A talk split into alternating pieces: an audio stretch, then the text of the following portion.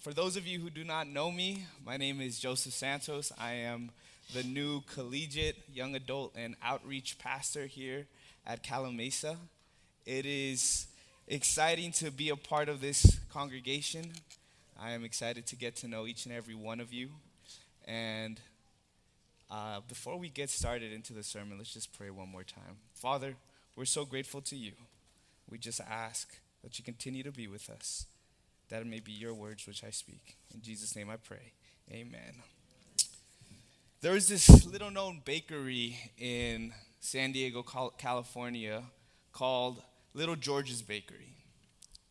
I had the privilege and the opportunity to go there at one point and even know the person who was the owner of this bakery.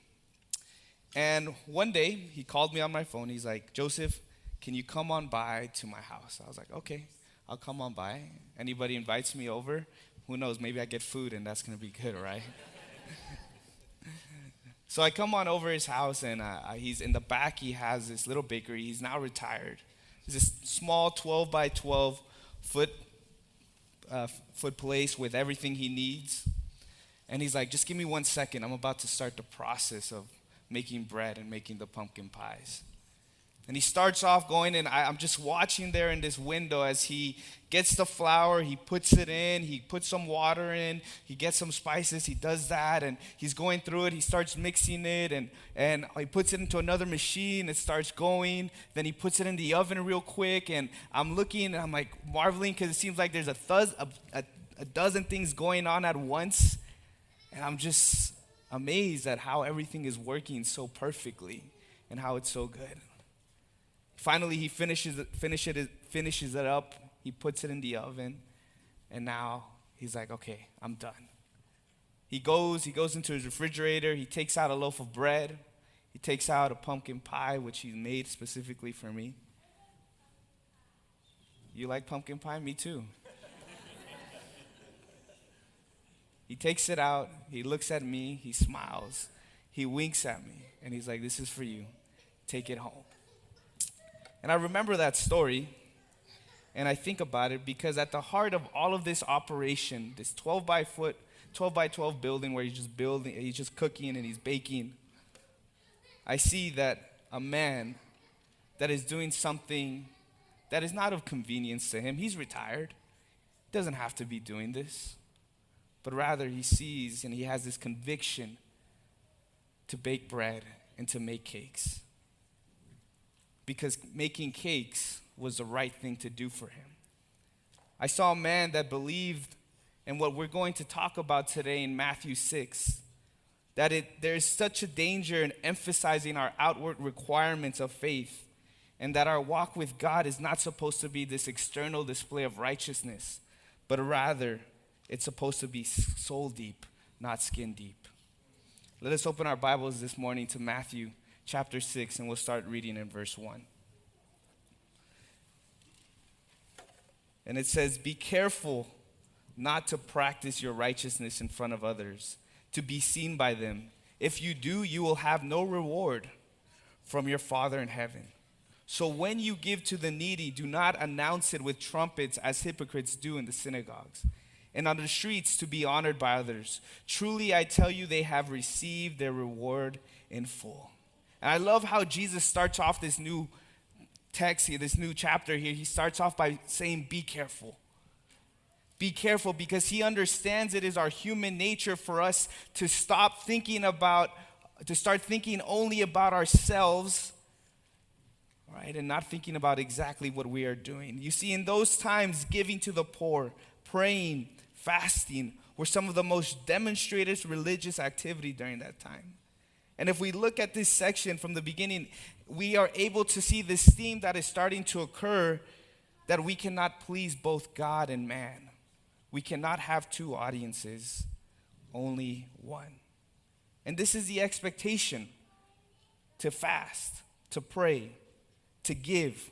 Because in verse 2 it says, So when you give to the needy, do not announce it as trumpets. And, and I think about this context and I'm like, is it possible that the Pharisees, every time they would, they would give to somebody, they had somebody behind them with a trumpet and just blowing it? Hey, I gave to the poor today. Look at me. But we see here that he's trying to tell us this is exactly what we're not supposed to do. And then he uses this word hypocrite, right? In, in the Greek, right? The hypocrite was an orator and an actor as well. So, figuratively, right, the, the words, he, he started off, right, and then he would put on this mask on the stage and then pretend to be somebody else. And this is such a normal thing for us to see in playwright, but in the religious faith, for us to be a hypocrite, for us to pretend that, to deceive people, to pretend we are something else, is not what God had set out for his people. We are not trying to pretend to be who we are. And he starts talking about this authentic connection that we're not only supposed to have with our neighbor, but with the Father as well. The last thing we need in our churches is the image of everybody pretending to be something they're not. And then in verse 3, we see, But when you give to the needy, do not let your left hand know what your right hand is doing, so that your giving may be in secret. Then your secret who see, then your father who sees what is done in secret will reward you. Have any of you guys been to Panda Express recently?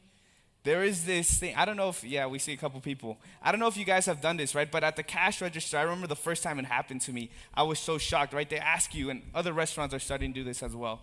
Do you want to give the rest of your, do you want to round up and give it to the, to the children's hospital, whatever it be? And at first you're like, yeah, of course, yeah, I want to do that right? But then after you do, you, you swipe it and they, they ring the bell, they go ding ding, right? And then everybody in the Panda Express, what do they say?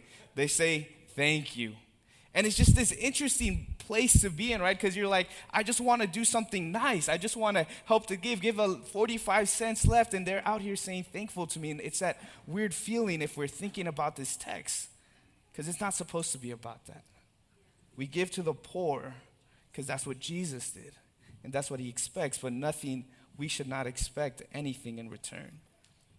A.B. Bruce, a theologian, writes it like this He says, Show when you are tempted to hide, and hide when you are tempted to show.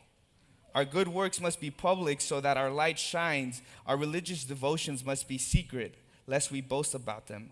Everything has to do with glorifying God. And we see here that Jesus, he's so interesting in how he uses his phrasing. He says, do not let your left hand know what your right hand is doing. The right hand was the active hand, right? You shouldn't be looking at yourself about what you're doing. Just keep on going. Don't think about it. Because when you start thinking, your self conscious comes in. Then, when your self consciousness comes in, it will turn into self righteousness. To give, the, the, the is, is the act of mercy, it's not the act of our own vanity or our own praise. And we're starting to see this theme that is developing here. And then in verse 5, we see now we're talking about prayer, and it says, And when you pray, do not be like the hypocrites, for they love to pray standing in the synagogues and on the street corners to be seen by others. Truly, I tell you, they have received their reward in full. Praying is just another avenue of worship in which we can praise God. I heard this story once from a friend of mine that his son learned the meaning of the word amen. He know he, he figured out that if you say amen when somebody's praying, everybody's going to stop. So one day when he was in church, right, his, this man was praying, and I guess the prayer went a little bit too long for the liking of this kid. And he starts screaming, Amen, Amen, Amen. And it was funny because he was telling me, he's like, Yeah, he was praying just a little bit too long. I was proud of my son that day. and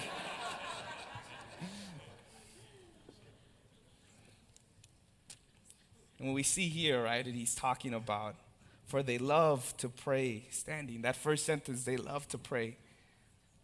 You would think this is a good thing. But we see here that they're not praying to, to the Father to have a meaningful connection. They weren't praying to him because this is what they wanted to do. They wanted to build an intimate relationship with him. No, we see that they were praying because they loved themselves. They liked public praying because they enjoyed showing off. They wanted everybody to see, look at the words which I know. Let me show you how much knowledge I have. Let me show you this fake relationship that I have with God. And we see here, he says, don't do that. That is not the way to pray.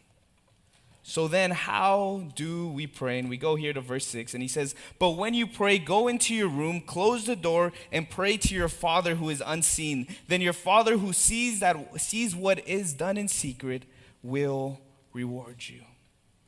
I'm sure many of you here have your closets or your rooms in your homes which you go to to pray.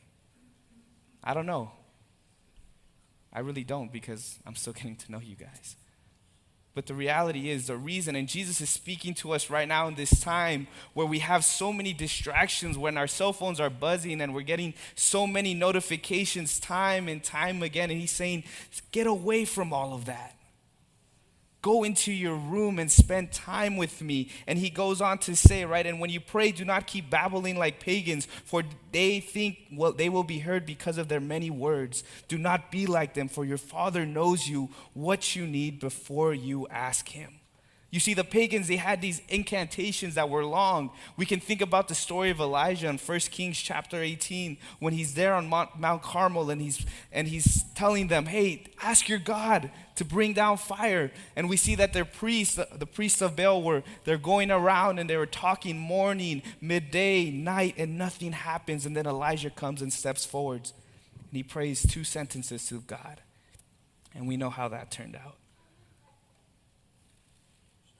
We have a God who is actively listening. He doesn't want to hear just lips with no heart and no mind and thought. Why? Because He knows you. Your Father knows you. He knows you better than we know ourselves. And sometimes when we, in our prayers, we act as though God doesn't know who we are we act as though he doesn't know what we're going through. He said we, we act as though at times that we say, Father, we give him a list and say, please, Lord, this, this, and this. He's not Santa. He's God who is listening, who wants to be there for you. And many times we try to urge him too. We're like, okay, God, I'm praying again. You still haven't answered my prayers. You still haven't, Lord, please, I'm praying, I'm praying. But he's our Father right? He's our Father who, who thou art in heaven, right? And I love this here about this phrase in verse 8, right? Because he says, For your Father knows what you need before you ask him. Your Father. It's a possessive pronoun. It means we all have ownership of God. We all worship the same God. We can all pray to the same God. And all he's saying here, he's saying, Remember who you are talking to. Don't try, you don't have to act the way you do outside with me. I know you. I know you. And that should give us this feeling of hope, this feeling, the anxiety should go away. That for at least one person in this world, we can just be in our closet and be who we were called to be. And I love that. And then we go into verse 9, and he gives us this example. He says, Then this is how you should pray. And I want us to say it together again Our Father who art in heaven, hallowed be your name. Your kingdom come, your will be done on earth as it is in heaven. Give us today our daily bread and forgive us our debts as we have also forgiven our debtors. And lead us not into temptation, but deliver us from evil. For yours is the kingdom and the power and the glory forever. Amen. It's not a long prayer. Or Jesus can see if that's what he wanted, he could have gone, could have been a whole chapter. But he didn't do that. Simple. We can do it in less than 20 seconds. And I love how it starts off. It says, Our Father. This is such a personal aspect here that we're praying to this Father. Your Father and my Father is the same we have this sense of community that is starting out that we are praying to the same God. And He's listening to all of our prayers. So that makes you what? My brother and my sister as well. And I love that. It says, Hallowed be your name, your kingdom come, your will be done. And I love this because if just with this little phrase you can add on prepositional phrase and says, Your kingdom come, your will be done in my life. Your kingdom come, your will be done in my home. Your will be done, your kingdom come at work, at school, in your community, wherever it be, we can ask God just little pieces of the kingdom because we know that the kingdom that is not of this world and that is heaven is a loving kingdom where there's no more anxiety, there's no more pain, and there's no more suffering. And that we can pray that to our Father, our Father. It's such a beautiful thing. And then he says, Give us today our daily bread. It is an expression of the ultimate dependence of God. He will always provide we never, He knows what we need. And He's just reminding, of, reminding us of that again. He knows exactly what we need, and He will give us always our daily bread. And forgive us our debts as we have also forgiven our debtors. Jesus here is talking about this because he knows forgiveness is not only beneficial to our social life, but it's also beneficial to our soul as well. Jesus knows that if with this portion, right, he knows that we see this movement, right? He changes from your from yours and to us and also to forgive your debtors. And we see an emphasis again in verses 14 and 15. Because when we realize our offenses, our offenses to God and how big they are, and how He always forgives us time and time again, no matter what we do, we should be able to forgive our neighbor as well. And then the last phrase, verse 13, it says, And now and lead us not into temptation, but deliver us from the evil one. And in this, in this last portion, we see once again, we realize our own shortcomings. But we pray and we ask the Father to deliver us from the evil one because he's the only one who can save us. And then once again in verse 14, it says, For if you forgive other people when they sin against you, your heavenly Father will also forgive you. But if you do not forgive others their sins, your Father will not forgive your sins. He reiterates that, and it's important to forgive. And I love this it's short, concise, beautiful prayer that Jesus teaches us. He gives us the example. We didn't even have to ask how, He just said, This is how you do it. This is how you're supposed to live your life. So go out and do this. The book of John, chapter 12, verse 43, he writes that the Pharisees at that time, they loved the human praises more than the praises of God. And that pains me. They love the praises of human more than of that of God. And I pray this morning that that's not the case. I pray this morning that we do not want the praises of our friends and those around us and say, look at how smart he is and look at everything he does, but rather, and we don't go about boasting that we pray and that we fast, right? Because if you say, hey, I'm fasting, right, and then guess what? A week later they say, and you, you know, you try to say, I'm, look, I'm different. No, you're not. That they would be able to see that we're having a relationship with Christ because they say, hey, something's different about you. They see that you're able right? You're acting different because you're closer to the Father than ever before. And as, and as Jesus is preaching out his coming out sermon here, he's trying to tell all of those who listen that the time of pretentiousness, pretending, and performance is over. The time of self centeredness, secrets, and self righteousness are done. He is teaching us and is telling us exactly what to do and the expectation of what we should do as the Christians, as Christians. But more importantly, all he's asking us for us to do is to have an authentic relationship with Him and with those around us as well. My prayer this morning is this is that when we give to the poor, when we pray, and when we fast, that we do it out of the conviction for the relationship that we have with our Father. We don't do it for show. We do we do we don't do it because this is exactly like this is what I want to do. No no I, right? But rather, we do this because it's the right thing to do, and it's what God has called us to do.